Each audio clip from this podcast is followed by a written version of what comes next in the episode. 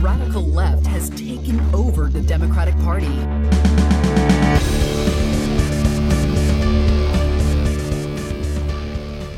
Hello and welcome to Think Progressively, covering politics and all the other chaos life has to offer. This is episode 36, recorded on Friday, May 14th from Milwaukee. I'm Joe. And I'm Jason. And on today's episode, we have special guest Sarah Yakub on with us to discuss how the Democratic Party can reach rural voters. But first, the headlines.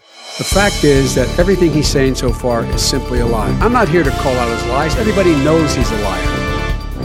First up in headlines, Liz Cheney has been officially removed as the chairperson of the House Republican Committee. She has. And has been replaced, as we expected as well, with New York Representative Liz Stefanik.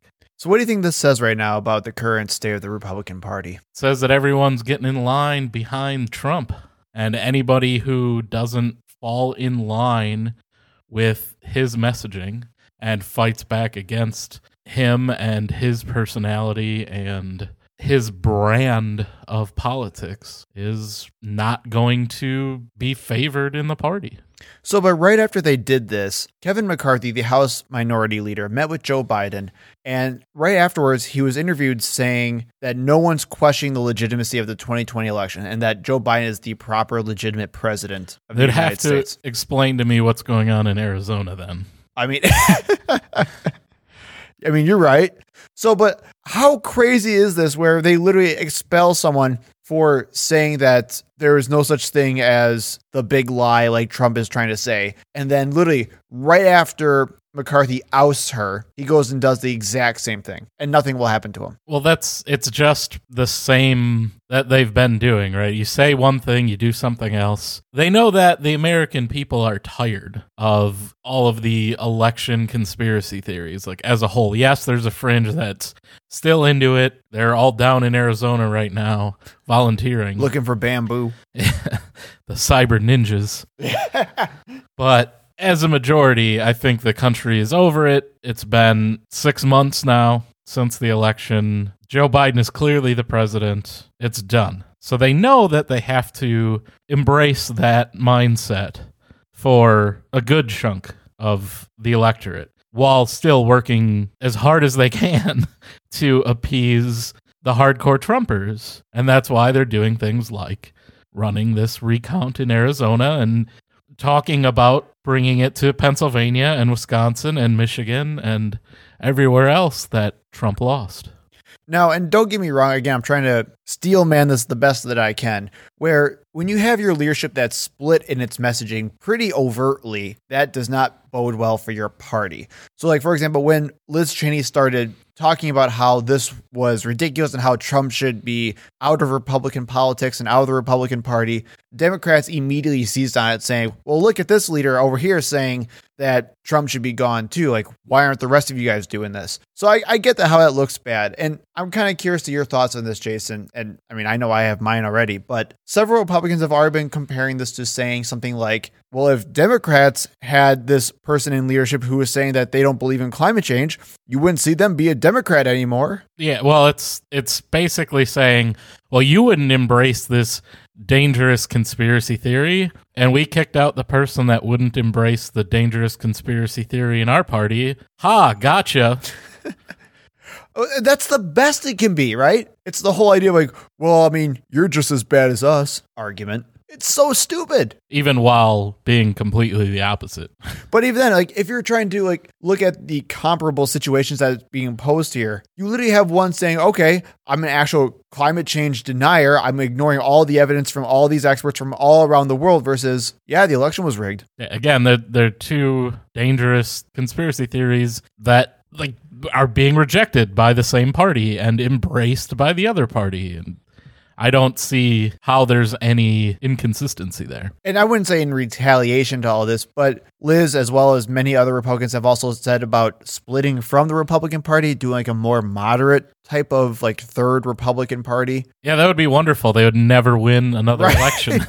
that would be the best case scenario. Exactly. So please do that for us, all right? But I also have to say, at this point, if you're still proudly a Republican and you're voting Republican consistently and you like the people who are in power in the Republican Party, like I, I don't even know what to say anymore. Like this is literally just extremism that you want at this point. There isn't any real cohesion. There isn't any actual platform that we talked about. Literally, because back when Trump was running, there was literally no platform. And now it's all about how you can placate to this guy who's not even in the party anymore. And as we said last week, Liz Cheney was the more consistent conservative. Right. So if you're still in the party and you don't agree with this, what are you even doing? Go be a libertarian or something, or be the the Cheney Forever Party. The George W. Bush Memorial Republican Party. I feel like Jeb Bush would be a part of that party. He would try really hard to be a part of like that party just to get the presidential campaign nomination again. I like that memorial designation too because it's like killing off George Bush in the, in the process. Up next, many restaurants and service businesses are reporting a mass labor shortage as people are not going back to work when restaurants are opening back up. Eh, who wants to put their life on the line for minimum wage that Republicans won't increase? Well, and this has kind of been going viral too when you see like all the like little paper signs on their doors saying, "Well, we're closed today or limited hours today because no one's coming into work." Yeah, you are a bad employer. I'm not surprised. And the Republican messaging is we need to stop unemployment benefits so people are forced to take these crappy jobs that they don't want. Well, quite literally. And they're using the same freaking talking points as they would use over and over again, calling people lazy, entitled. It's absolutely insane. We are actually now in a movement where people are starting to realize the value of their own worth. And people are actively trying to make it so that they work in horrible conditions. And they're not even like the big people at the top. There are other people who would be working in the horrible conditions. I don't get it. If you had a decent job with good benefits and good conditions and it paid well and you could support yourself on it, no one would pass that up. Well, that's business 101. 'Cause- if you can't find people who are willing to take your job, that means there is low demand for your job. Everyone knows those unemployment benefits are going to be temporary. Yes. No They're, one they're going to be gone, to, was it September? Yeah, September right Yeah. now. So no one is thinking that that's a career. They're just not. Ex- Why would you take less pay and put yourself at personal risk?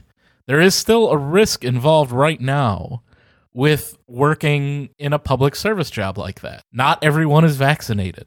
The vaccines are not 100% effective. There is still somewhat of a risk to being that close to a ton of people who are not wearing masks in restaurants for less than you're getting right now on unemployment, which is not that great. It's not like these people are living in mansions eating caviar on unemployment. They are just basically being able to pay their rent and their day to day bills, and that's it. And as we talked about with minimum wage, they would not be able to even do that. So, yeah, they're not flocking to return to these crappy jobs that don't have any incentive for them to take. That's not their fault. They're not being lazy. They're not being the stereotypical, well, I'm just going to live in my parents' basement until I'm 50, millennial, you know, that, that stereotype.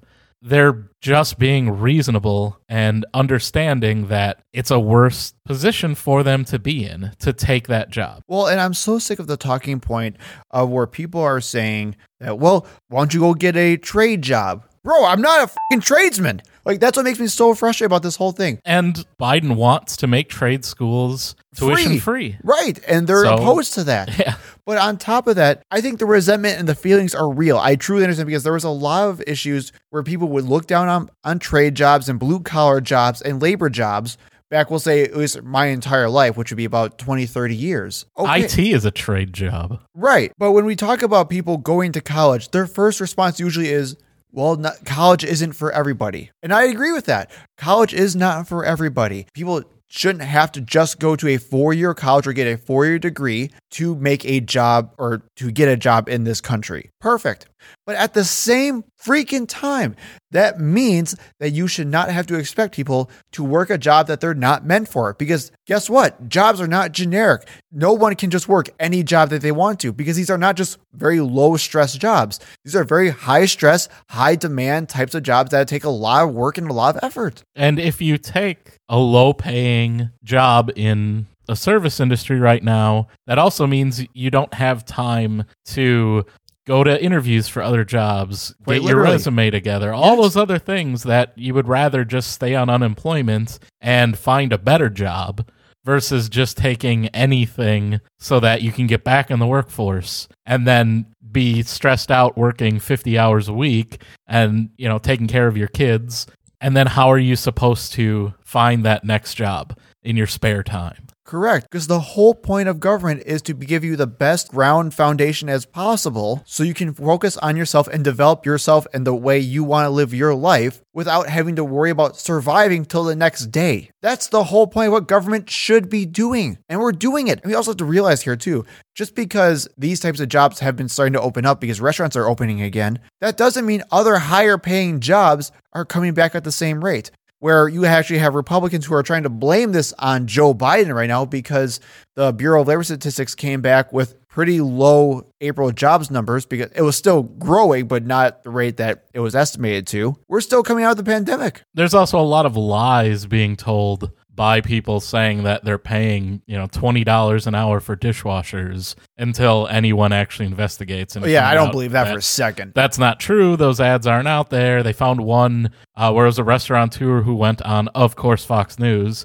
to say that, and then someone looked it up, and the ad was actually for an experienced line cook for up to twenty-one dollars an hour. Yeah, you know which that- always means that's not what you're getting, yeah, you know, it's, it's going to end up being like 14 to $15 an hour. right? Which is low for an experienced line cook. So you know he's paying the dishwasher's minimum wage. Exactly. Let's stop keeping our own people down here. Let's actually worry about lifting them up and stop trying to rub each other in the dirt just to make ourselves feel better about ourselves. And in making yourself feel better than other people, I've seen images online of people filling plastic garbage bags with gasoline, Joe. Why is that? Um, lack of education, analytical thinking skills, high sense of immortality. I don't know.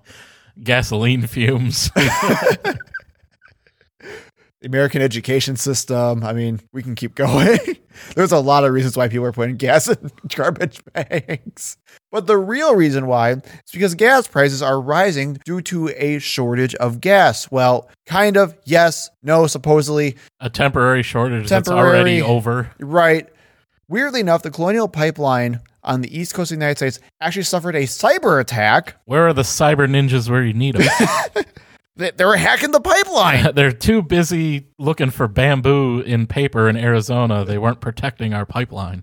The Colonial Pipeline, which is the main fuel pipeline for the East Coast, was forced to shut down after the attack, forcing drivers to panic and buy gas by the what, like megaton, Five gallon garbage bag full. by the five gallon garbage bag full. I I even though they knew right from the start that this would be very temporary. It's not like the pipeline exploded or anything. It was a cyber attack, forced them to shut it down so that they could fix their security issues and it was going to be back up and running. They said that right away. It would be a few days at most, but people still freaked out this hoarding mentality that we've seen on display over the last year. Well, that's because gas prices on average in the United States They went up by like 8 cents. Yeah, and went up to over three dollars a gallon for an average, which scared the crap out of people. gas doesn't last. You can't just hoard it and No. keep it forever. No. It goes bad very quickly. And just the fact that you had to buy, well, I guess that's where the, the bag people come in, but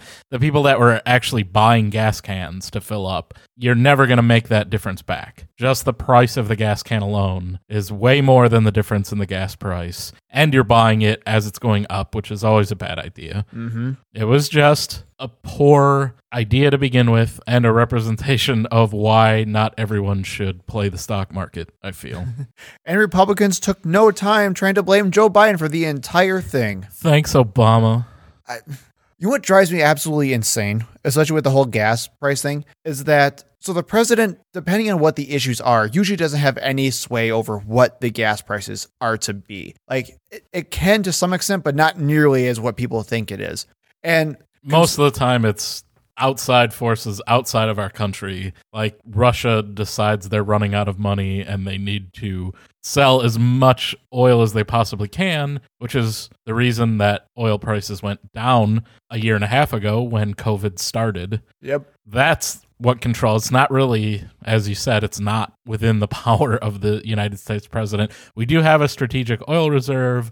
There are some things that can influence gas prices that are U.S. policy, but for the most part, it's all of the larger oil producing countries. Yes. And what's interesting is that Republicans and conservatives, back when Trump was president and prices were going up, and you, you saw the same BS arguments that from liberals were making the exact same thing too. And then you saw the same thing happen with um, conservatives talking about it under Obama as well. But those same conservatives were the first ones to point out the president doesn't have any control over the gas prices back when Trump was president. And now, uh, just out of freaking nowhere, Joe Biden's the reason why we have our entire country in shambles right now. It's freaking ridiculous, man. Eh, it's over. Prices will be back to normal Yep. soon. The pipeline has already restarted, and like Jason said, prices should go back down to normal fairly soon. So that's good. Well, from a problem that was relatively easy to solve to one that's near impossible. But Let's- almost as explosive. let's talk about what's going on in Israel. So, this is a very long standing issue. Technically dates all the way back to World War One when Britain carved up the Ottoman Empire. But let's actually start with the fallout of World War II. And in 1948, when Israel became a state, it was supposed to be a two state solution with Israel and Palestine. Palestine rejected the plan. Israel accepted it, became a state, and expelled the Arab Palestinians that were living in West Jerusalem. hmm They were moved to refugee camps in East Jerusalem. West Jerusalem is thought to be the capital of Israel. East Jerusalem is claimed as the capital of Palestine. And remember, this is also the birthplace of all three Abrahamic religions. You have the Temple Mount, which is the supposed location of the Temple of Solomon. You have the Al Aqsa Mosque, where Muhammad spoke to God and you have the holy the church of the holy sepulchre which includes the supposed birthplace of jesus all in the same area. Israel has basically since its inception tried to take over the entire city of jerusalem and pretty much all of the land that is claimed by the palestinians. Currently, the Palestinians hold East Jerusalem, the area east of there, and the Gaza Strip, which is on the western side of Israel, so it's separated. There have been settlers, they call they call the settler movement, where Israelis using a lot of money from European and US groups to create settlements in basically unoccupied area in the Palestinian land and also they buy houses and apartments in occupied East Jerusalem. Israel does not consider it to be an occupation. Right? There was multiple wars that were fought in the intervening years between 1948 and now where Israel seized a lot of this land. They're considered internationally as an occupying force by the UN, by pretty much the entire world. And there are laws that govern what you can do in occupied land. You're not allowed to kick people out of their pro- their houses. You're not allowed to move your citizens in. But this is exactly what Israel does because they don't consider it an occupation. They consider that to be part of the nation of Israel. They consider their laws to be the sovereign laws of that land, whereas the rest of the world does not. And this is That's- what leads to a lot of the subjugation of the Palestinian people. they're it's an apartheid state. They're treated as second class citizens. They Yeah. don't have the same rights as the Jewish uh, population. They're not recognized as having the same rights in their courts. That's the backdrop that you- I guess you have to kind of understand to start what Right. we're talking about here. So it's a very long winded story. Well, and I think one thing we should also really keep in mind too is the absolute power imbalance, where you will see a lot of people talk about the Palestinian Israeli conflicts. They'll try to say, like, well, it's just two warring nations going against each other. Like, no, there's a definite power imbalance tilted towards Israel. Israel is one of the most technologically advanced militaries in the world, heavily funded by the United States. Thanks, Obama. President Obama signed a 10 year, $40 billion agreement to give uh, Israel defense funding, which is basically just a way to funnel U.S. taxpayer money to the defense contractors. That's not like they're not just giving them $4 billion a year, we're giving them $4 billion worth of our military hardware, which is sold by private defense companies. Correct. So they are heavily, heavily funded by the United States and by other Western countries to be the democracy in the Middle East. And I will say, even Joe Biden back in the day when he was in the Senate was very proud of supporting Israel and was very overt in how he said we should just not be ashamed of supporting Israel in the Middle East. Which I wouldn't be if they didn't act as an oppressive, occupying force when it comes to the Palestinians and not recognizing any of their human rights and treating them much like the United States treated the Native Americans during the formation of our country. Correct. So what's going on now? So currently, there was a dispute in one of the neighborhoods in East Jerusalem called Sheikh Jarrah that involved claims by Jewish settlers that the homes there that were currently settled by Palestinians. Palestinian refugees. So these are people that historically lived in Jerusalem and were displaced following 1948, kicked out of their homes, mm-hmm. and given residency in the slums of East Jerusalem. Now, the Jewish courts have ruled that if you can prove that any of those homes that they were relocated to were at any point previous to 1948. So literally you can find documentation, create documentation from the late 1800s, 1700s, whatever, it doesn't matter as long as it's pre-1948. If you can say that that house used to belong to a Jew, they kick that family out. And there's videos that have gone viral of people doing this. And it's cra- it's like literally they do anything to kick out Palestinians because they want the entire area to be Jewish. If you build an extension on your house and they deem you didn't have the proper permits, they will give that extension to a Jewish settler. Like seriously, it would be like if you put a deck on the back of your house and you didn't have the proper permits instead of making you tear it down and do it properly You lose your house. they would just give that part of your house to someone else and say, well, you lost your backyard now because you didn't have the right permit. That is the reality of what the Palestinians are living in. And these Jewish settlers are also, they know what they're doing, they know what the plan is. They're extremely antagonistic towards the Palestinians. They are. They have private security 24 hours a day by the Israeli military backing them up and they want these things to escalate so that the Palestinians will get arrested and their property will be taken away. That's the point of all of this. So these things are happening in Sheikh Jarrah. The Israeli Supreme Court, surprise, surprise, ruled that a number of claims on houses in that neighborhood were valid and were taken away from the Palestinian settlers or the Palestinian refugees and given to the Jewish settlers. And this is at the end of Ramadan, which we just passed here. Mm-hmm. So, end of Ramadan, it's a period of fasting. You have your big feast at the end of it. They were, the Palestinians were having their big feast. It's like a big, kind of like a block party is the best way I can describe it, where they're like, like on the street openly, publicly. You know, they have these long tables set up. Everyone's eating, they're celebrating, and in come Jewish settlers to stand by and basically antagonize them trying to provoke violence. Well, they did. They provoked violence. Rocks and shoes were thrown, plastic chairs that people were sitting at were thrown, and of course, What's the response? Response is by the Israeli armed forces. To come raid it. They throw flash grenades, tear gas, Well, rubber thi- bullets, all that sort of thing. Well, and this is where things really kicked off. So, I mean, this is the, I want to say, make sure I say this correct. It's the Aqsa Mosque. Al Aqsa, Al Aqsa Mosque, thank you. Um, which one is of the most holy Correct. sites.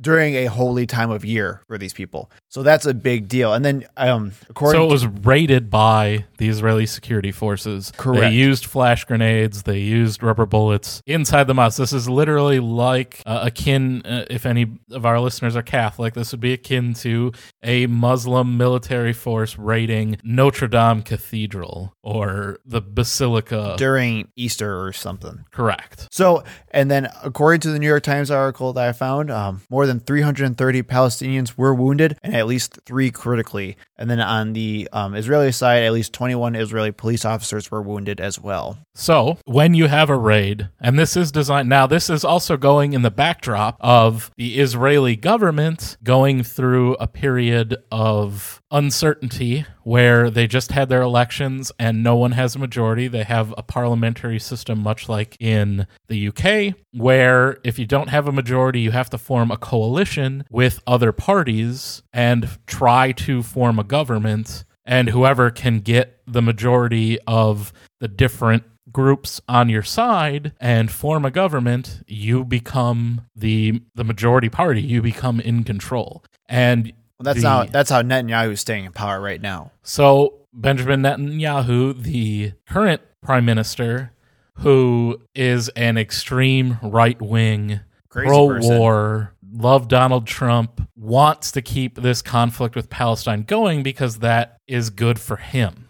Because he is a very militant, very, you know, Zionist. Israel needs to expand and control all of the disputed areas. They need to take over Gaza. They need to take over East Jerusalem. That's his agenda. Conflict is good for him, and it's already paid dividends. They the, looked like the opposition party was going to form a coalition. Ever since this fighting broke out, that has been disrupted. So, this attack on the Al Aqsa Mosque provoked another right wing extremist group, Hamas, which they are not in East Jerusalem. No. They are on the Gaza Strip. Correct. And they are recognized as, as a terrorist organization. Because they are. They are an extremist, right wing, pro violence, pro death to Israel. Islamist group. Exactly. Yeah. They, as a response to the attack on the Al Aqsa Mosque and the violence in Sheikh Jarrah, launched thousands of rockets just indiscriminately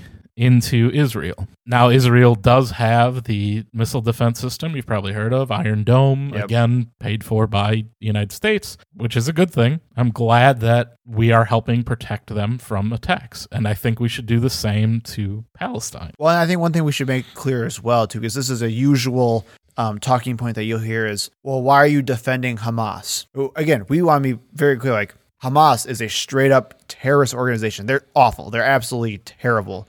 However, they kind of self appointed themselves as the defenders of Palestine. And this violence helps give them the mandate. They're the ones that are actually standing up against the violent aggressor Israel. Right. That's the it gives them this cloak of like rebellion, basically. So all this fighting does is solidify the two extremist groups on each side.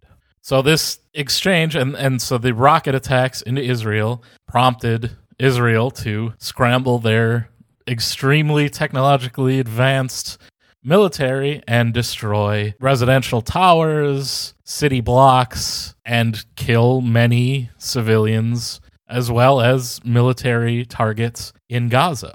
And their justification for that is well, they're hiding behind the civilians. Well, uh, uh, yeah, the, the Gaza's not that large. I don't think when you are the extremely it's it's literally again I'll use the analogy of uh, the United States and Native Americans. It's like Native American raids on Like U.S. settlers. settlers, and Yeah. and yes, killing civilians, and then the military comes and burns a Native American village. Say, well, that's that's where these raiders came from. So sorry, we had to kill you know hundreds of civilians on their side, but they they killed civilians on our side. Well, that's not a justification. Well, and keep in mind that there's also this entire time there's sparked protests all throughout Israel as well. And there it, it it creates fighting. There's a lot of mixed cities where traditionally arabs and jews have managed to live peacefully. All this does is spark violence there as well and, Correct. and get these animosity. And attacks on jews where you have cities that are majority arab attacks on arabs where you have areas that are majority jews arab businesses in jerusalem are being destroyed a lot of allusions to the Kristallnacht uh, because of the irony involved with it, it coming from the Jews doing it this time uh, as they're smashing windows of businesses. It's it's a very unfortunate situation, and it it falls on Israel.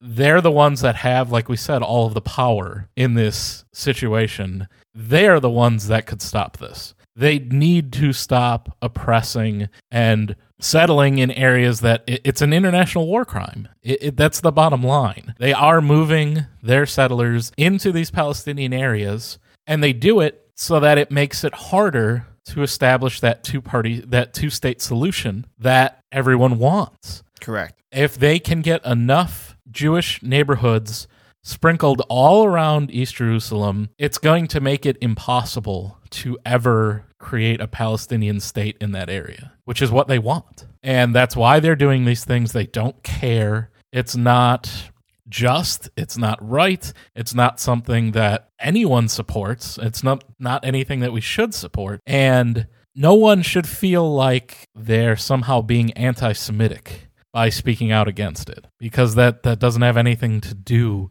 with support of the Jewish people or the Jewish state. Well, and that's the other thing too is that also if you support Palestine, that does not mean that, or if you're critical of Israel, that does not mean that you automatically hate everyone within Israel, right? Or that There are you- a lot of Israelis and Jews that speak out against this because they there know it's yes, wrong. a lot. It is again where it's the extremists that support this. It's much like not everyone here when Donald I was Trump just gonna say the same thing. was pushing for seemingly a conflict against Iran. That wasn't every American that supported that. No, it's that was Trump. same. right? And the conservatives. So, as of right now, according to Palestinian medical officials, at least 132 people have been killed in Gaza since Monday, including 32 children and 21 women, and 950 others have been wounded. Among the eight dead in Israel were a soldier patrolling the Gaza border and six civilians, including two children, according to Israeli authorities. Yeah, the Iron Dome is not 100% effective. Some rockets do get through uh, out of the thousands and thousands that are launched. Some do manage to kill civilians, and it's unfortunate. And it's, again, it's just as bad as what the Israelis are doing. And that should not be the response. And that's, again, why you would condemn the actions of Hamas, because that is not the actions of a group that's working towards peace with, with Israel. That, that those are the actions of a terrorist organization that just don't care who pays for their retaliation. They just want Jewish blood. And that's just as wrong as the Jewish settlers that don't care about the rights of the Palestinians and just want them gone. Yeah. I think, again, what the United States should do is suspend all funding of Israel until they stop committing war crime and until they start recognizing the rights of the Palestinians. They say that the Palestinians are just non Jewish citizens of Israel, which is, of course, not true. But if they truly believe that, then they should treat them with the same respect as any other Jewish citizen Correct. in Israel, they do not do at all. And until they start doing that, they should not receive any of my tax money. Couldn't agree more. Let's move on. In a little bit more of a less impactful story We're going to talk about Donald Trump. and a horse. So, earlier this month, Did he the- find a horse head in his bed? Please tell me he found a horse head in his bed. Uh, unfortunately, no. Earlier this month, the Kentucky Derby was won by Medina Spirit, who later tested positive for PEDs. He was roided? It's all roided up. Oh was, my uh, gosh. Anti-inflammatories, I believe. Oh my goodness. Donald Trump posted on his uh, Blog. new social media website. so now, even our Kentucky Derby winner, Medina Spirit, is a junkie. This is emblematic of what is happening to our country. The whole world is laughing at us as we go to hell on our borders, capitalized, our fake presidential election, capitalized, and everywhere else. What? Like I like to see the horse like tying off his arm with a Sticking a needle. needle? Yep. can't can't or can't actually like push down th- to get the um, PEDs because he doesn't doesn't have fingers. He just has hooves. So he's just trying to figure out how to do that. I just picture BoJack Horseman. This this is emblematic of what is happening to our country. Again, I want to make it very clear. He capitalized country. So when we talked about like his capital, he thinks country is a proper noun. So let's make that very clear. But what is that even supposed to like? Yeah, this was the line that went just went too far for him. You know, Yeah. like and it's not the first time that's happened. I think it's the second time a Kentucky Derby winner has failed a drug test. But how how is this emblematic of our country? I don't understand.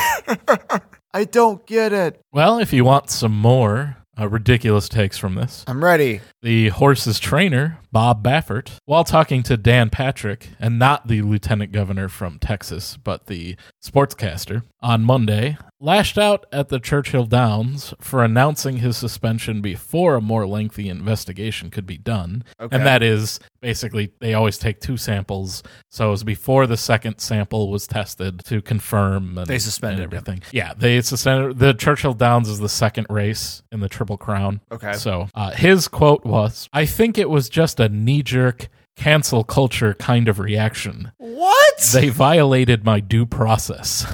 How is it? what? this cancel culture Cancel culture. because my horse got suspended for testing positive." What is happening? well, okay, this is what happens when you don't have a coherent worldview. This is what happens when you can just throw words around that don't mean anything and that don't have any actual definitions to what they actually like stand for. You can say whatever the hell it wants because nothing matters. You just have the buzzwords that you have to throw out there. What's the popular one among conservatives? Cancel culture. That's what it is. Cancel. It's Black Lives Matter. They're the ones that did it. I'm surprised Trump didn't accuse Black Lives Matter of this. But for some weird reason, we have Trump saying that this is like the laughing stock, or like this is making us the laughing stock of the entire world. Why? Why? You know, the American sport of horse racing. Yeah, because it's so freaking popular. It's the working class sport. Oh my God. So you wanted feel good, light-hearted stories. Here you go. I have a doping horse and an insane former president talking about the doping horse. So let's move on to something a little bit more heavy. Great. the continued attacks from the GOP on voting rights across the country. Arizona was the latest state to pass a restrictive voting law in the wake of the 2020 election. Last week, Governor Doug Ducey also signed a bill limiting when voters can fix a missing signature on a ballot. So that's two different voting laws in Arizona restricting voting. Did they find the bamboo yet? I want to know if they found the bamboo. Also, Florida and as we talked about previously, Georgia recently enacted new sets of election rules, and Texas lawmakers advanced their own package in one chamber of their legislature. And what's even crazier is that in Florida, Governor DeSantis made it a Fox News exclusive. Racist Governor DeSantis. Right. So not only is he saying, hey, by the way, this isn't like a general bill, this is strictly a screw everyone else who's not a crazy Republican bill. And that was the signing of that bill was broadcast exclusively on Fox News. Former President Trump's stolen election lie has inspired hundreds of restricted voting bills in at least 47 states, according to the Brennan Center for Justice at New York University School of Law. I think we're at over 250 right now, right? I Bills, say so. yeah, a nonpartisan group that is tracking the election legislation. Many of the bills target mail in voting, which was championed by Democrats as a safe way to vote in the pandemic, while Trump falsely claimed it was rife with fraud, while he also votes by mail. And keep in mind, these are places that Republicans also, I mean, not in every of these states, but Republicans can also win. So, like in Florida, Republicans won. Donald Trump won. And they were projected to lose, and they won, and they still think that there was fraud. That's how freaking crazy these Well, people they are. say there wasn't fraud, and to strengthen our election laws, we need to make sure that it's as hard as possible for anyone to vote. oh my god. That's that's what most of these bills are: tightening early voting, making it harder to vote by mail, making it harder to vote in person. Again, if you're well off, you live in the suburbs, it's pretty easy to vote. When I go to vote, even if it's in person, which I haven't done since the pandemic, Maybe but 15 minutes. yeah, maybe, Maybe. 15 minutes. I think during the 2016 presidential election, I think I talked about previously, it was probably closer to 40, 45 minutes, which is ab- about the longest I think I've ever stood in line. Whereas if you live in extremely densely populated urban areas, it can take six hours to vote. Sometimes more than that. And that's very difficult. So, to get around that, early voting, drop boxes, voting by mail, make it a little bit easier to get around those crowds. And Well, in a lot of these crowds. states, they're proposing like ten thousand dollar fines for people who are leaving unattended uh, mail-in drop boxes for people, which means that you can only actually drop in your mail-in ballot during working office hours, where people can't do that because they're working. And again, if you're more well off, you can take the time off of work because generally you're the boss or you are in a situation where that's much more easily accepted. Try doing that when you work at Amazon in the warehouse. You have to pee in a bottle. They're not going to let you take an hour off to go vote. And that's that's what the Republicans want. They want to make it so that people in those dem- densely populated urban areas Don't vote. don't vote. And that's why they lost this last presidential election. We talked about it. The black voters in cities like Detroit, Milwaukee, Atlanta, They turned out. Phoenix. That's the reason why Joe Biden won. Yeah. So they're trying to make it so that in those very same cities, Democrats don't win. Well, and I, I said it before, and I'll say it again. When a party loses a national election like the presidency, it is common practice to do an autopsy of the party and to change your party to so you can try and have the best chance of winning the next time. That's usually what ends up happening. Let it be known that after 2020, after the Republican Party lost to Joe Biden and the Democrats with record voter turnout, they did not do an autopsy. They did not reconsider anything. They had no self awareness for any of this. Instead, their first reaction was to make people less likely to vote. And that's all they've been doing since. It's infuriating, man. That was really a productive segment, wasn't it? It's hard to get any word in with this clown.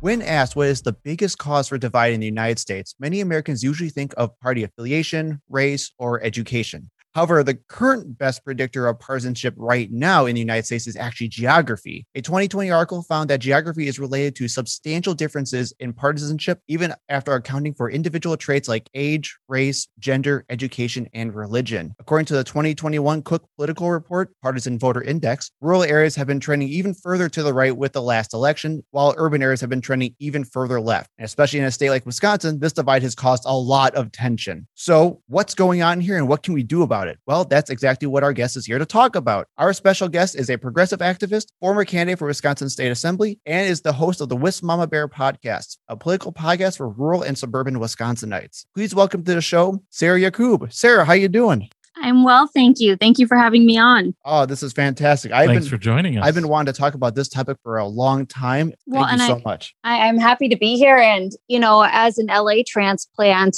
it's interesting to experience Northwestern, rural, suburban Wisconsin coming from a Los Angeles, Pasadena perspective, where I, I feel like I have sort of the luxury or the the curse, if you will, of really sort of seeing both sides and the frustration that comes with why can't we just connect? Because we tend to talk through each other, which we can get into, but it's it's a fascinating perspective. Awesome. Well, let's start with your story and how you got involved with politics and why you're so passionate about progressive causes right now. Yeah. Um, so I was a deputy district attorney out in Los Angeles. I went to law school with the sole goal of becoming a prosecutor, and that was it. That was my career goal. After six years, I met my husband. His family is from Wisconsin. So we decided to raise our family and our kids out in Wisconsin. And, you know, the rest is history. In terms of how I became political, you know, it's funny. I interned as a congressional intern for Adam Schiff on the Hill back in college, never thought anything of it, wasn't remotely political in Los Angeles. And when I came here, you know, you can reach out and touch the political process. I mean, your state senator is a phone call away. You know your representative, you know your congressman or woman. Uh, and it's still in many ways a blank slate. So you take some place like Los Angeles or Pasadena, where the inertia of the system, for better or for worse, is essentially immovable. Uh, but here in Western Wisconsin, there's a lot that hasn't been legislated. There's a lot that hasn't been drawn up. And so, you know, I, I like to paint uh, for my sanity. And so it's really like having a blank canvas to sort of uh, create some really good public policy. And then add to that, we've got a Republican Party that is so off the rails in terms of their dishonesty, their selfishness, their antisocial policy making that it just sort of felt like a, a responsibility to use my experience to try to do something productive, not only for me, my family, my children, but for all children. Um, and I'll finish off by saying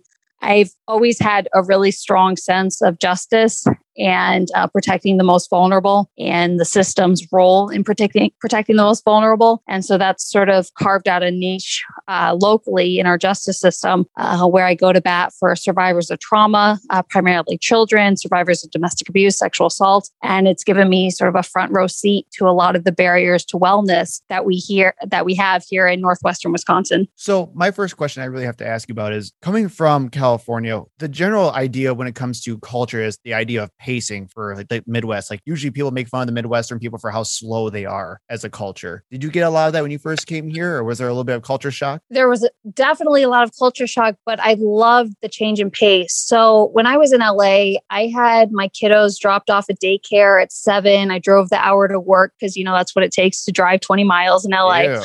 Um, Yeah. oh, it was gross. And I'd get there, you know, 8, 8 30, work till 4 30, pick my kids up at 5 30, feed them, bathe them, and put them to bed. And that was our life. And so when I moved to Wisconsin, I stopped waking up with an alarm clock, which for me was heavenly. Uh, and I really feel like I could take a step back, really uh, raise my children with the time and the values that I want for them, uh, and still plug in to my community in a way that feels like I'm being productive at best. Cool. So, one thing I really wanted to address right away was this notion that rural voters are just too stupid or uneducated to vote supposedly correctly. We hear a lot of talk about rural voters voting against their own interest, and you hear a lot of this from like frustrated liberals, especially from urban areas. So, I'm kind of curious to get your thoughts on this and why rural voters vote the way they do. So that notion pains me on so many levels. So thank you for, you know, launching us into this this topic. You know, I'll, I want to get into a couple things. Number 1, I have a friend who's a farmer, and one of the things she shared with me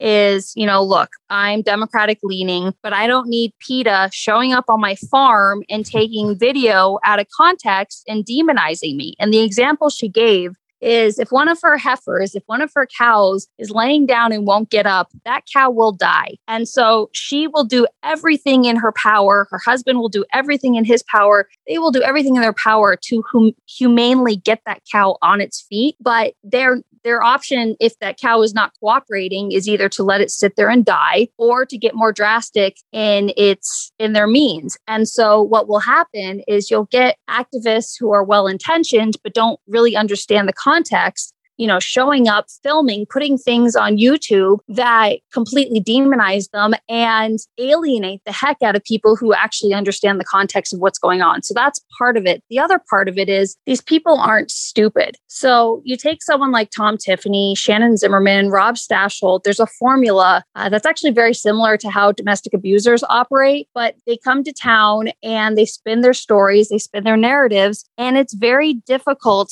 to ascertain who's good and who's bad from their story if you don't know better. And, you know, on top of that, these politicians capitalize on sort of the psychology of politics, which is you meet somebody, you have a positive impression, you don't want to believe that the person that you like, that you want to have a beer with, is lying to your face. That has major implications for your judge of character in your entire circle and your potentially obstructs your entire world um, in terms of if you're wrong about this politician, who else are you wrong are you wrong about? And they take that to the bank. And so Tom Tiffany will come to town and he will talk about politicians uh, from California and from you know all different blue states and get people all riled up. He'll spin his lies, and you know it sounds convincing. And so anyone who's getting sort of a steady supply of Kool Aid, you know, at some level is going to take it in. You know, rural, rural broadband, excuse me, is a is a huge barrier to communication. So you get a city where different cultures come together, different ethnicities, different socioeconomic backgrounds come together, and people get a chance to see that wow, the sky's not falling. We all actually make each other stronger. This is better. Our food gets better. Our economy gets stronger. This is really cool. And in rural communities, we don't have that. So there's a lot of fear mongering of the unknown, and there's a lack of access to information in the way that urban areas have. So the narratives of the Republican Party fall flat on their face in places like Pasadena, Austin, Texas, you know, places that are, are really robust and have a, a, healthy flow of information, a healthy media, a healthy defense bar, a healthy district attorney's office, a healthy justice system, where all these different players sort of serve their role to maintain the integrity of the process of society. We don't have that here. Uh, so things that should shake out uh, don't. And a lot of the narratives, a lot of Trump's narratives really stick here uh, in a way that they don't elsewhere. Uh, we see that with the Republican Party talking about splitting up into two. And what's interesting is there isn't that pressure here. Uh, people are very much content with sort of Trump's Republican Party, or at least that's what they publicly convey. Uh, but I imagine elsewhere where the information is more readily accessible, they're really feeling the heat of, you know, we cannot go on as a party being this dishonest, this dysfunctional, and, you know, this anti American. I definitely feel the Republican Party has been better at capturing that populist message, uh, and Trump certainly a large part of that, and convincing people that the real problem, the reason why they are struggling financially is because big government is getting in their way. And only the Republican Party stands between them and having to fund all of the democratic socialist programs. And everybody from the big cities are going to suck up all of your tax money in the rural areas. And that's the real problem. And I feel like that message connects uh, with a lot of people. And that's something that I think the Democratic Party has to have an answer for. And really, outside of the much more progressive candidates that we've seen lately, I don't think the mainstream Democratic Party really has fought against that message. I agree. You know, what's interesting and what's frustrating is the logical inconsistency of the Trump sort of quote unquote populist message. So on the one hand, they're saying America first, which, you know, you have to strip away the KKK roots of that. You know, you have Trump supporters saying, why are people calling me racist? Well, gee, your slogan is straight out of the KKK playbook and their coins. So, that was, you know, that was literally the topic of our last episode. Yep. yeah. Shows them the GOP. Yes. So, I mean, you know, but you get people who are really, you know, saddened by the fact that they are believed to be racist based upon their America first slogans. And okay, fine, you don't know history. We'll let, we'll put that aside for now. But what's interesting and what's frustrating, and I think one of the challenges for Democrats messaging this effectively and marketing that message effectively is the logical conundrum. So, the idea of America First is we use our tax dollars on we the people. We stop sending our money overseas, we stop sending our money to, you know, pay corporate welfare. We spend it investing in our middle class, in our people, and that's sort of the heart of it. The irony is, you know, Trump was kind of the racist version of Bernie. If you listen to his economic messages uh, when he would do his rallies, he sounded very similar to Bernie. And so He- there's a lot of paint overlap. himself as the outsider. basically. Exactly. Right. And somebody who's not a neoliberal, who's not, you know, going to bat for the 1%, which, you know, anyone who's honest and paying attention knows that's exactly who he is and that's exactly what he did. But at any rate, um, going back to this idea of, you know, okay, we have a majority of Wisconsinites and rural members of the community who want our tax dollars invested in we the people.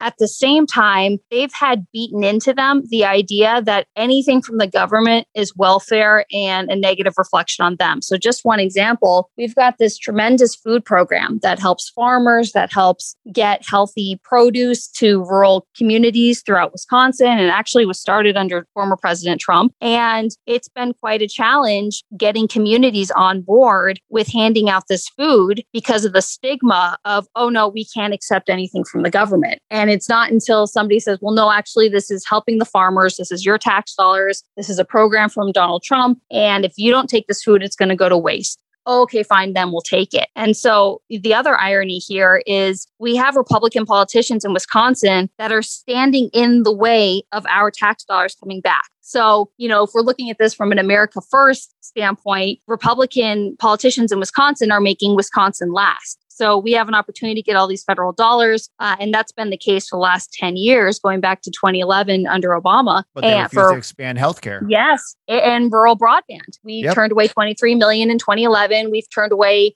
billions, literally billions of dollars in our refusal to expand healthcare because they've conditioned people to believe that there's something wrong with them if they accept it. And the, the sick part of this is, you know, I ran for assembly against a candidate running for his third term. When we debated, the uh, moderator asked, you know, why go for your third term? And he didn't say, because that's when my benefits vest. That's when I get health care for me and my family for life. That's when I get all these cool tricks from the government. He said, you know, I, I want to do all these things. He's never done them before. He's not done them since but that's the game. You get elected for three terms, you have health care for you and your family for life, among other retirement benefits, and you get to go do whatever the heck you want to do. Um, and this idea that government health care is okay for politicians and their families, but not for the American public, is just a bold faced lie. Uh, but it's one that sells that you know if government's involved in healthcare you know something must be wrong except all the the politicians peddling that message very much enjoy their government provided healthcare.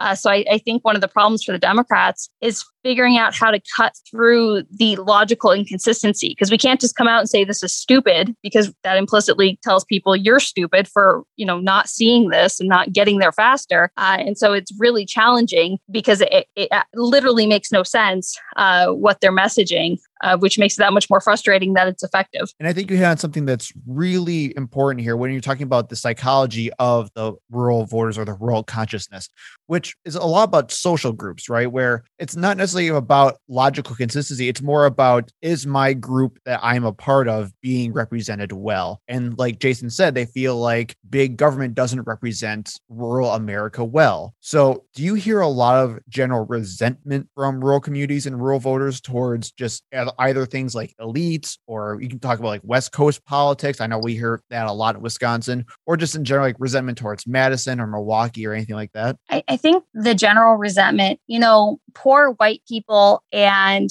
communities of color certainly there's a lot that differentiates them you know when dealing with systematic racism and all sorts of issues that make challenges for communities of color that much more heinous and difficult and so by no means do i mean to uh, e- equal the two, but they do have a lot of similarities in their struggles economically. And, you know, so what I do get the sense of is that your lower socioeconomic white families in rural communities very much feel ignored. So I'll never forget Tim Kaine gets on the stage as Hillary Clinton's VP uh, during the DNC and starts speaking Spanish. And, you know, to a bunch of, you know, rural Americans, they don't understand what he's saying. He's not going to bat for them. And it communicated a message of, I care more about people immigrating into our country and those communities than my family or, you know, their family, not me personally, but their family and their struggles to get food on the table and to keep a roof over their head. And so I think you you nail the issue on the head. It's who represents me. And the Republicans have done a very good job. Actually, fun story, and I say fun facetiously because it's again really sick.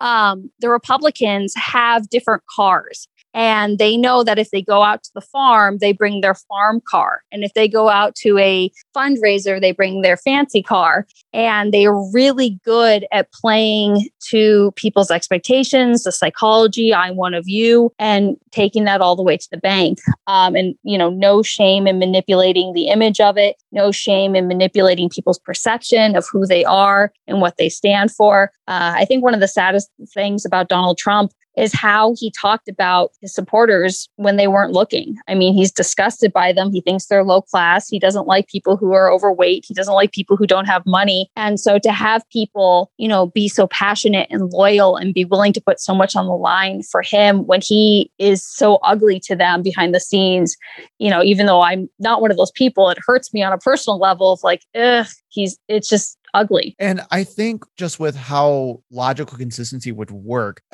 I mean, to me, that's really tough too because there's so many factors that go into it. And again, I know it's so easy just to call someone dumb for not being logically consistent. But when it comes to just general things like how I want to vote for a particular person, like you said, I remember like even when Tom Tiffany was actually campaigning against Tricia Zunker, he would always talk about, well, I'm a small business owner from this area, right? And he would always say, like, I'm from your community, I'm from your community, here, there, here, and there. And that really does speak to people. So I have an actual study from 2012 from Dr. Kathleen Crane here from the University of Wisconsin Madison who actually talked about the rural versus urban divide and rural consciousness in Wisconsin, where she surveyed a bunch of rural residents and asked them about their opinions on some things. So I'm kind of curious about what your thoughts are on some of these quotes from the interviews. So here's a quote from one of the interviews that Ms. Crane talked about. I think that we are impressed that you come up here to visit with us, but because most of us, particularly in the state of Wisconsin, where politicians, none of the national ones, come to see us, you know, we only have 10 electoral votes. And I mean, none of the politicians come to see us up here at all. And I think that's a real big issue here. When you talk about people who are faced with poverty, stricken with lack of resources, I mean, like I said, broadband's a big issue in rural America that a lot of urban um, Americans don't really consider. And then they constantly have to hear about systemic racism all day long. They may feel a little peeved about it. I, so what are your thoughts about this? Yeah, no, I, again, I, I, think that researcher nails the issue on the head. You know, I was in Eau Claire recently and I saw the Boys and Girls Club, and the subheading was something about, you know, the Western Wisconsin chapter. And I thought, oh, that's funny. it's as if, you know, Wisconsin ends at Eau Claire. And Democrats have essentially forgotten, if you will, uh, everything west of Eau Claire to their detriment and north, quite frankly. And the part that's so frustrating is, you know, Republicans capitalize on it. They bring their people here and rally the troops uh, and tell people that they matter and that they're important. And we're 30 minutes from MSP. We are right side, right outside of St. Paul, Woodbury. Uh, most of us go over there to, you know, eat, do our shopping because uh, there's no clothing tax. Um, and, so this idea that we are inaccessible is just silly. So for those of us who live here, it's clear as day uh, that it would be very easy for anyone flying into Minnesota to swing by and have an event, uh, but they don't. And so I do think that plays quite a role. Um, you know, Sheila Harsdorf, who was the state senator before Patty Schachtner, didn't tell us anything. She kept us in the dark, but she waved to us in parades and she knocked on our doors. Uh, she did a lot of doors, and that carried the day for her. So she voted for the corporations that poison children with lead paint. She voted for Act 10 that decimated our schools and our unions and, you know, our middle class and labor. Uh, and she did all sorts of really ugly things, but unless you're a policy wonk, unless you're a poli sci nerd, you were just living your life and not really paying close attention. And so, and then, you know, the other conundrum here is that Democrats uh, sort of become the wet blanket of the party, or at least I can certainly relate to that when you are the one bringing the here's what's actually going on um, to the table. And so the Republicans spin sort of their propaganda uh, about what they're doing. And the person who gets to say, that's not honest, here's what's actually happening, and what's actually happening is really bad, here's why, that's not something people want to hear. That's not something that feels good to hear. And it would be so much easier if the politician that they voted for was just an honest, decent person. Uh, it's very socially inconvenient for them to actually be an Adam Henry of sorts. And um, and so that's again one of the dynamics that I see play out here in our community. So what do we do about this when we can't correct the misinformation? We can't just outspend and outbeat these Republicans in these areas because they just have this appeal to them to these voters. What should we do? We can do a couple things. So um, we uh, there's some interesting game theory applications here. We keep playing playing nice um, with people who are not acting in good faith. So, um, a little bit personal about me I am a domestic abuse survivor from my first marriage, and my opponent lied about me. The Republican Party of Wisconsin lied about my experiences in a way that was so shameless that it would be disqualifying of just about any other political atmosphere uh, in this country, but it, it, worked. We have a very high tolerance for beating up on women, and we have a very high tolerance uh, for Republican narratives. So it carried the day here. Um, but I think the Republican Party can get stronger, can get a backbone by standing up to bullies and calling the lie the lie and saying, really, you know, now we're going to lie about survivors of domestic abuse who know what it means to protect themselves and their children. You know, is this really the values of your party? And hey, voters, does this reflect your values? Do you really feel this way about self defense and a mother protecting her infant? Which was the case in my situation. And, you know, I, I, I, think the party being stronger would really help candidates. You know, candidates have to wear the white hat and make sure they're able to connect with everyone who they seek to represent uh, so that, you know, they can't alienate people or they shouldn't be alienating people because they're looking to represent everyone. Uh, so they can't really go to battle over these narratives in a way that maybe they'd like to, or at least I wanted to. Um, the other thing that we can do is start asking really good questions and getting the media to lean in and ask good questions. So, Shannon Zimmerman, for example, will not give public comment unless pressed by the media, and that's with an asterisk, unless pressed by the media that he respects and fears and thinks might precipitate something. So, what he does is tells everyone a little bit different story depending on who they are and what they want to hear. And there's no public statement to compare notes to. And he banks on the fact that nobody compares notes. So the media asking better questions and then digging beneath the surface. So, you know, he lives at a district. He's been committing mass scale voter and election fraud to do what he's been doing for the last five years. And when the media does talk to him, it's, you know, a question for comment. He spins his narrative and then, okay, thank you. There's not really sort of the press for more. Um, I know Daniel Bice pushed him for a little bit more and got hung up on because, you know, he got flustered but the public doesn't get to see that. Um, the other thing we can do in terms of asking good questions is take the vote today in Congress. Uh, there was a bill for protecting job protections for pregnant women. Tom Tiffany voted no. It was a bipartisan bill, uh, House Resolution 1065, I believe and bipartisan support got it passed, but Tom Tiffany said no. So if you're telling voters you are pro life and you want people to choose life, why are you voting against protections for pregnant women? Because what happens is you have a situation where the financially responsible thing to do too often is to terminate the pregnancy. And if you're somebody who in your heart of hearts wants people to choose life and values life and, you know, wants to reduce abortions, you know, talking the talk is one thing walking the walk is another. And I think appealing to people where they are at their values of, hey, does Tom Tiffany really reflect your values? Or, hey, Shannon Zimmerman, you're blocking $1.6 billion to reduce the cost of healthcare, increase access to healthcare. You know, how many women and families would then have the freedom to safely bring a baby into this world with that access to healthcare? And you're turning that money away. So don't tell me how much you value life when you are not allowing that healthcare to come through for something like 90,000 Wisconsinites certainly ties in with the issue that they're also against sexual education in school and uh, access to birth control, but yet they also are against any means of access to care for women all along the stages of life and when it deals with reproduction.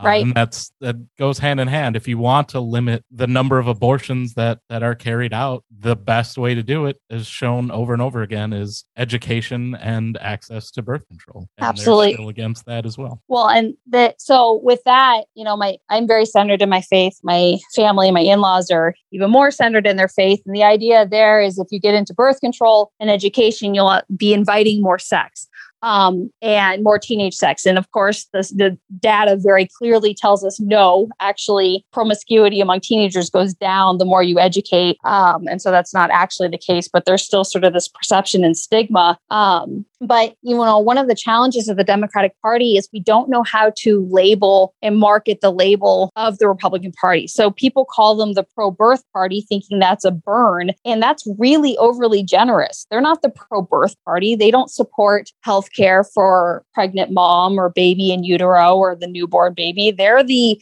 you have a baby on the side of a building and we don't care if you and or the baby die in the process party and that's not a you know a good bumper sticker but somebody who's a better wordsmith than i am ought to be able to distill that down to better capture sort of the heart of they don't give a darn. They just want every baby to forced to be born come hell or high water. And that's the reality of it. And when we start talking about the reality of it, then they're the extreme, the extremity or the extremity of their position becomes very clear because having a baby is you know dangerous. It does threaten the life of the woman. Um, it is a big decision. And then sort of the humanity picks up. You know, this is the party that wants people to be financially responsible. And so, you know, going back to this idea of, okay, when is it financially responsible to terminate a pregnancy when all things are considered? Uh, and so, going back to this logical inconsistency, I think if Democrats can sort of meet voters where they are in their values, you know, the, the Republican voter who's a pro life single issue voter says abortion is murder and they're never going to come off of that. So, okay, fine, we'll put that issue aside. Now let's talk reducing abortions. Are you with me there? and then sort of start comparing, contrasting words versus actions and, and, seeing if you can't find middle ground there. And I found that to be very effective. People who sort of understand I, I'm someone who values life, but I also value a woman's right to bodily autonomy. It's it's a line that I walk um, that makes sense to me, doesn't always make sense to others, particularly critics. But I found that these conversations are really fruitful and you find a meeting of the minds and you find that there's more that unites you than divides you. And that's the kind of conversation that I think moves us forward and starts to heal that rural urban divide. Well, and I'm glad you brought up values too, because I feel like from everything that I've read, and actually in that same article from Dr. Crane, she talked a lot about hard work and individualism, where in rural areas, people value the idea of having a hard day's work, getting your stuff done, making your keep, not relying on anyone else, and then kind of picking yourself up. Do you see a lot of that up where you are? Or, and how do you kind of combat that very, I don't want to say selfish mindset, but we'll say like surface level individualist mindset? Uh, so I'll say it for you. Uh, it strikes me as incredibly selfish. Um, but yes, I do see a lot of that. Um, I actually had a young woman reach out to me and saying I was being too mean to Jeff Bezos when I posted something on Instagram about his his obnoxious amount of chandeliers in his, you know, obnoxious home in New York City um, and how you know if you work hard you deserve to have a nice life. And that's sort of the sentiment. And any sort of criticism of the exploitation of labor which is what we have um, gets twisted into this interpretation of oh you're punishing hard work. Oh you're punishing success. You know you're jealous. And like no i'm i'm doing just fine. And no that's not what this is about. But that's not a mistake. That's not a coincidence. I mean we've had koch brother money americans for prosperity money funneled into these communities beating people over the head with these narratives um, to condition them to think like this. But I think, you know, what's interesting is we identify as a Christian community uh, for the most part. I mean, obviously, there are people of varying degrees of faith and some who are atheists and what have you. But by and large, this is a community that identifies or self identifies as Christian. And a lot of Jesus's teachings are very community or communally oriented in a way that's very much inconsistent with Republican narratives. Uh, so good. The logical inconsistency is baffling and maddening and frustrating. But I think if we can get back to these values of no, we care about one another. Um, I mean, even just with wearing a mask, it does more to protect the people around you than the person wearing the mask. Uh, and so wearing a mask is very much the Christian thing to do, but for the Republican Party, leading them to think otherwise. But yeah, I mean, this brand of sort of selfish me first, don't tread on me, no one tells me what to do, sort of opulent teenager selfishness. It's exhausting as someone who's living amongst it, but it's also very much not in line with at least Christianity as I understand it. As atheists, we are very versed in the Bible and uh, certainly well aware that Jesus lived in a hippie commune and was yes, very much against the rich. And like the the saying, you know, it's easier for a camel to pass through the eye of a needle than for a rich man to enter the kingdom of heaven. Very Uh, true. Something that uh, Republicans could take to heart. What what I find also interesting though is that in lots and especially now, granted, I only know Christian churches and Christian communities because that's what we grew up in. And, and let's let's be real here. Like for Wisconsin, we pre- have like predominantly Catholic and other Christian denominations, especially in rural Wisconsin. Like you have Catholic or Catholicism all over the place. So, which actually funny fact is that how Catholicism actually mutates around to fit the community that it rounds in. But basically, you see a lot of these same teachings that you were talking about, Sarah, that are kind of being ignored in Christian communities in general, not just in rural communities, but we'll say like all over the country, regardless of what community you're in. And it teaches a lot of individualism and the idea that it's all about you and it's your fault at the end of the day if you screw up, whatever it happens to be. But like you said, that kind of goes against those same religious teachings. So, how does that influence their voting behavior at the same time? And like, what does their religion do to like influence what they actually believe when it comes to politics? Yeah. And actually you, you touch on a very interesting dynamic and conundrum, which is that the the leaders within the church that are shameless enough to tell people how to vote and how to think politically um, are the ones telling them to vote Republican. The spiritual leaders within the faith community that have the humility to recognize those boundaries and to not do that tend to be your left leaning or central leaning individuals. So what you have is one side preaching, hey, you know, go protest this uh, abortion clinic, where you have the more moderate leaders taking a quieter approach. Uh, so of course you get sort of a disproportionate response uh, from the base. But I remember I was down in Iowa. My family lives in Hull, which my aunt says is one letter away from hell. Um, but I remember being at a, a church in Orange City and the the pastor was giving a sermon and very knowledgeable individual quite the renaissance man and i'm sort of nodding. It was very interesting. And then he swings into so you should go protest an abortion clinic. I'm like what? No. Like shaming women who are what? No. Yelling no.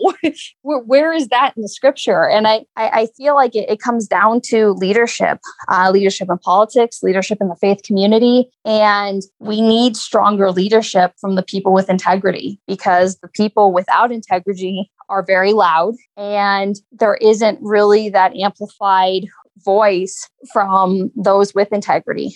Uh, and I think that's what we have lacking. And it's difficult because, you know, the speak softly, carry the big stick philosophy uh, among quite a few faith leaders who I admire personally um, and spiritually, that they're, they're not out there being bombastic and um, preaching to the masses. But I would like to hope that they are more effective in the long term. But I, I do think we need to circle back to the role of leadership and the value we place on good leadership and qualities like honesty and integrity. Um, I'll finish up by saying, you know, one of the the scary parts about Donald Trump uh, as a parent and as a step parent is raising kids to believe that what you do when you think no one is looking matters and your integrity at the end of the day matters. Uh, what Donald Trump taught young people is that sure, lie, cheat, steal your way to the top, and you can become president. And there are enough adults who live their life that way that it's understandably very confusing for young people right now, particularly if you have a parent who ascribes to that kind of thinking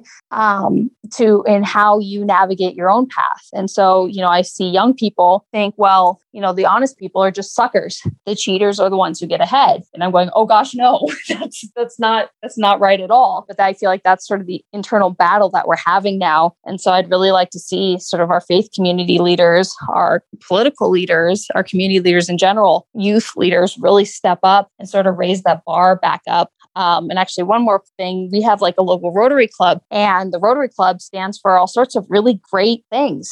And, you know, their willingness to hold their members accountable and say, hey, these actions are not in line with what we claim to believe in or the values that we ascribe to, so that the Ro- Rotary Club doesn't just become a club for rich people to feel good about themselves, but really a club that does good things um, and where people better themselves. And I think that's what we're missing is sort of the accountability aspect of the equation. So then, with what you've said, do you think progressives really stand a chance in rural America, at least for what you know, rural Wisconsin? Yes. So my mother-in-law uh, is very conservative, very centered in her faith, and her uh, Bible group had a conversation sometime last year about what have the Republicans really done to reduce abortion. They talk about it every election cycle, but what are they really doing? And so for her and her circle to have that conversation tells me we're in a, a good place and there's reason to have hope.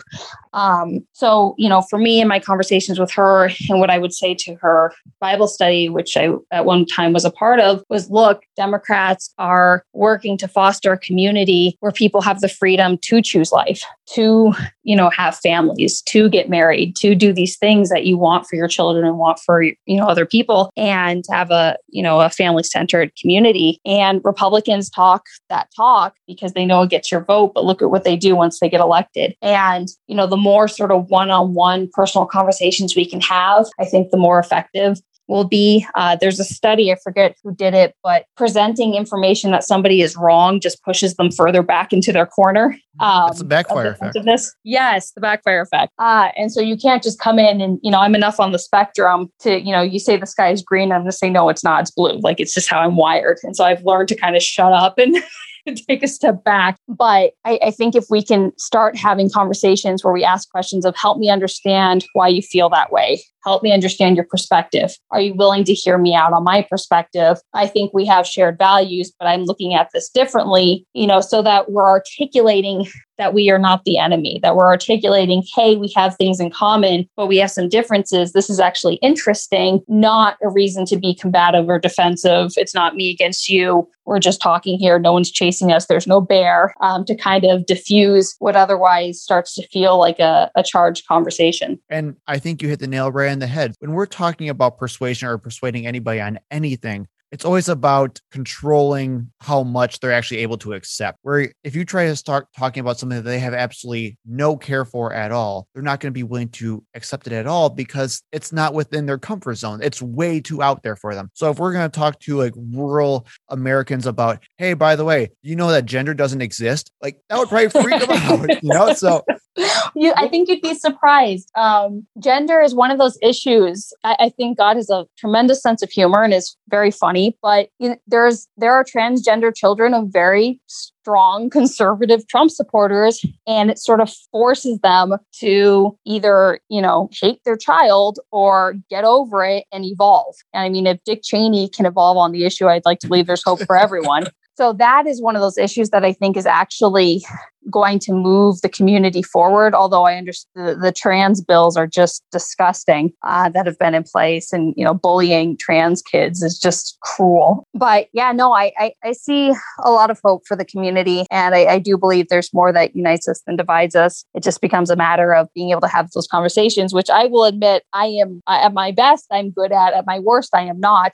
Um, where it's the get there faster. How are you falling for this? Uh, which can be very offensive to someone someone who's like, you're calling me stupid. I'm like, well, okay. Um, you said it, not me. But, you know, I tried to stay away. I tried to lead with empathy and be mindful of the fact that as a female attorney, liberal from California, I'm already approaching the conversation with a certain label and the stigma that I need to tread lightly or the other person's not going to stay at the table. So, as someone who's campaigned in rural Wisconsin, what advice would you give to city liberals or urban liberals or progressives who are just not familiar? Familiar with talking to rural Americans how to frame these issues or how would you frame these issues in such a way that makes them more palatable to these types of voters? I would say you know plug in uh, the the idea of sister districts is really neat. So you take communities that are affluent or who are doing okay and who are very strongly democratic, and they adopt um, or take under their wing communities that need a little bit more help. You know, the upside of a rural community like northwestern Wisconsin is that money goes a long way. Uh,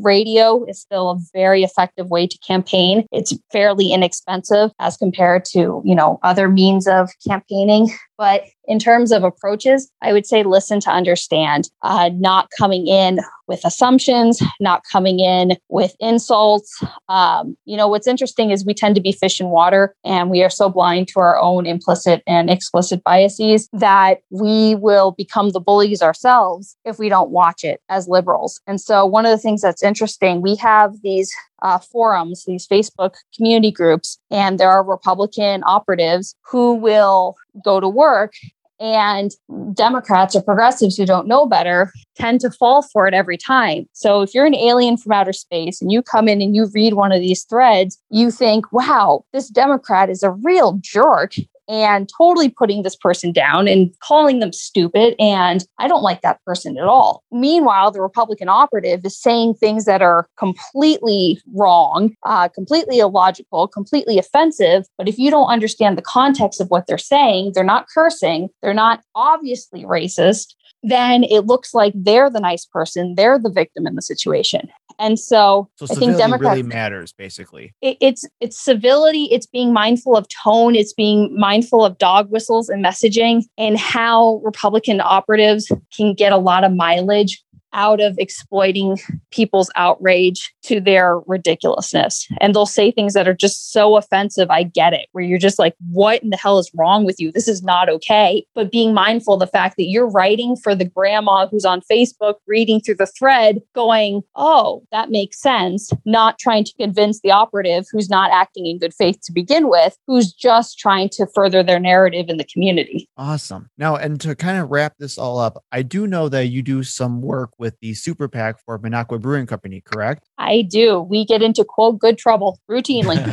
we are big fans, by say, the way. So, as two big fans of Minocqua Brewing Company, can you tell us a little bit about what's going on with them and any updates that you would like to give? Yeah, I am so honored to be working with Kirk Bangstad. We're very similar in sort of our, the gear in which we operate and envision things getting done. So it works well. But his commitment to sort of public service and his view and vision for a community that is strong and uh, is just something I, I really admire. But in terms of what's coming down the pike, we um, are really working hard hitting the radio waves getting the message out. You know one of the things that hurts rural communities is there is the assumption that the media is liberal and if the republicans are doing something bad we'll all hear about it. When the truth is nobody hears about it and you hear about it come election time but people then dismiss it as just mudslinging and this is just election talk. Uh, so by getting these messages out when it's not election season the hope is to sort of start conversations and increase accountability or at least raise the bar and expectations of what people expect from their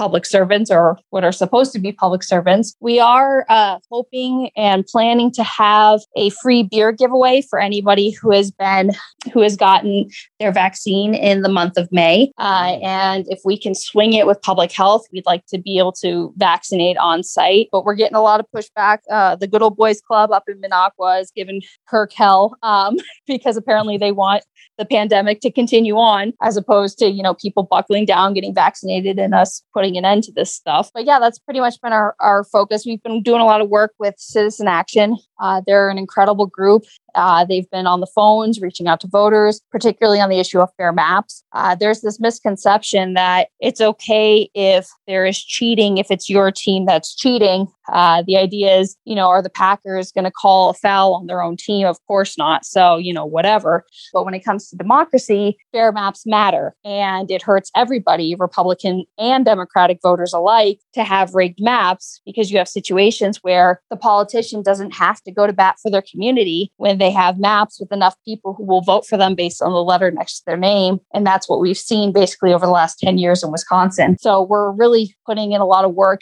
and effort, not only into the Medicaid expansion and raising awareness about what that means for our rural communities, particularly on the issue of mental health and access, but also on the issue of fair maps. So we can really start to restore the good government that Wisconsin was once known for. Are you guys still doing billboards up north as well? We are working on billboards. We we're really working hard uh, to have a war chest going into 2022. So we're trying not to spend everything, but if fundraising stays strong, our billboards will continue. We do have a uh, Marie Antoinette Let Them Eat Cake with Ron Johnson uh, up in the north, which uh, we pride ourselves in. And if you, if even one person Googles it, it's a win. you know, and I know Milwaukee. Oh my God, Milwaukee. Milwaukee, and you know, Minocqua Brewing Company is very well received, obviously, all around the state, if not around the country. I mean, I've seen actually like people in other Facebook groups I'm a part of that are like nationwide or worldwide host Minocqua Brewing Company stuff, and then which is actually really really cool. I had to fight to get the, the, cans that we sampled right exactly. Earlier. So I know they're very popular with liberals, Democrats from all around the state and all around the country. But how are they usually perceived in their own communities, and how are they perceived up north where you guys are doing a lot of this type of outreach? Yeah, so uh, so I'm down in Hudson. I'm sort of in the little corner of the seventh. Uh, Kirk can probably speak a little bit more to the backlash that he gets from Minocqua, and he gets into that a little bit uh, on our Super PAC page and just you know it's ugly. I mean it's it feels like a 90s mafia movie of the, the shenanigans they try to pull with them. You know in hudson river falls it doesn't feel like there's a pronounced sentiment because it's not something that's really been done before. Uh, so right now actually just recently uh, mcdonald's finally uh, replaced our billboard. But for the something like six weeks we had a billboard of Tom Tiffany and Ron Johnson with a picture of the noose from the January 6th uh, insurrection attempt. And it said no unity until these guys stop lying. And the beauty of it is, as you're driving by and looking at it, it's not clear if that's a billboard placed by liberals, Republicans, conservatives, because, you know, that statement speaks to everyone in a different way. But this is really the first time that we've had a group like this communicating with voters, raising these issues outside of the regular election cycle. Uh, so, you know, I haven't really heard much pushback in my capacity as executive director of Minocqua Brewing Company Super PAC. So, which makes it a lot of fun right now, is we're just making these things and putting them up. And uh, we really appreciate the support from all over the country. I really, it, it, takes a village and sometimes a national village, but that money goes a real long way and really helps us, uh, you know, hit the radio waves. And actually, up in Rhinelander, NBC network television is shockingly inexpensive. So we even had a commercial running not too long ago. So as funds permit, we'll start doing more of that uh, to reach viewers as well to just try to get people thinking and asking questions and really demanding more. Uh, one of the things Republicans are so good at is lowering the bar of expectations for public service. So I, will never forget on uh, my opponent's uh, Facebook page, somebody made a comment about what a schmuck he is and basically didn't work at all in 2020. He was down in Florida with his business that he doesn't disclose to taxpayers and is required by ethics and law. And one of his supporters said, Well, you're an idiot if you think government's ever going to work for you. it was like, okay, so we're going to pay him 50000 a year, give him all these that's benefits. the game and, plan. That, that's right. what they do, though. They say, yes. screw the whole system. They're all bad. It doesn't matter. They're basically the same right. thing. So might as well just keep me in power. Right. And it, I mean, it's the whole if it pisses off the liberals, then it's a win for me. Right. And, you know, well, that doesn't put food on your table. That doesn't put money in your bank account. And that doesn't, you know, give your family and yourself a life to be proud of. So it might feel good to be angry and resentful and, you know, happy with someone else's demise. But I'm sure some psychologists out there would have some words to say about, you know, that's not a function of healthy psychology. And the extent to which we can start saying, you know, deriving pleasure from the dysregulation of someone else is a sign that something is not okay. And we're not, as a society, kind of used to saying that. Um, but the more sort of the mental health community can sort of step up and say, eh, I don't think you want to admit to that because that suggests to me something is very wrong. Um, or maybe we should get you some help, as opposed to that being a popular sentiment. I mean, the fact that Trump made it cool to dysregulate liberals, I, I mean, it, it's shocking that uh, you know he's basically standing up and saying, "I have a personality disorder. You know, who wants to join me?" And people are like, "Ooh, I do too." and you know, okay um, but that's not good leadership. Well, Sarah, it's been an absolute pleasure having you on the show today. If anyone want to find you online, where would they go? Yeah, so I transferred my my campaign page over to Wisp Mama Bear. So if they search my name, they'll see me. Um, my podcast season one is done. Season two is in the works. Uh, will get picked up shortly. And it's carried by all the the podcast uh, hosts. Uh, but Facebook, Instagram, Twitter. I've recently discovered Twitter, and it's great fun. Um, uh, my old campaign website is still up. I will retire it once we have a new candidate uh, for 2022. Uh, but it was such a, a, great piece of work, and the the woman who created it just such a great job on it. I sort of savoring it for as long, not for my candidacy per se, but because you know the the content was really well done, and was just really proud of my team and all the work that went into it. Uh, so a few different avenues, um, yeah, but essentially Googling me will will find your way to me. Perfect. Well, thank you so much. I really do appreciate it. And seriously, guys, go check her out. Please check out our podcast with Mama Bear. It's amazing. Do what she said, Google her. So, Sarah, thank you so much. Have a great rest thank of the night. Thank you. And you as well. Thank you again, Sarah. And I would love to have you back on again. Yeah, anytime. Thank you. Thank you for listening. We hope to see you in the next episode. You can find us on Facebook and Twitter at ThinkProPod. You can email us at thinkpropod at gmail.com. And remember, when in doubt, think progressively.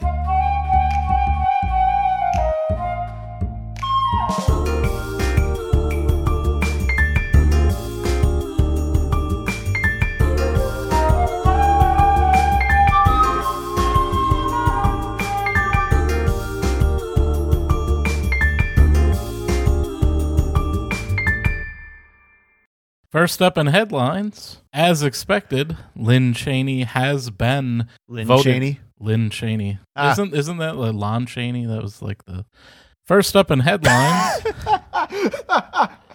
Sorry, that was just that was a good timing. you know, there's a truck two houses down that occasionally has a half American, half Confederate flag Oh, on it. And I kind of want to burn their house down. I'm definitely deleting that from this recording. I don't want that evidence when their house mysteriously burns down.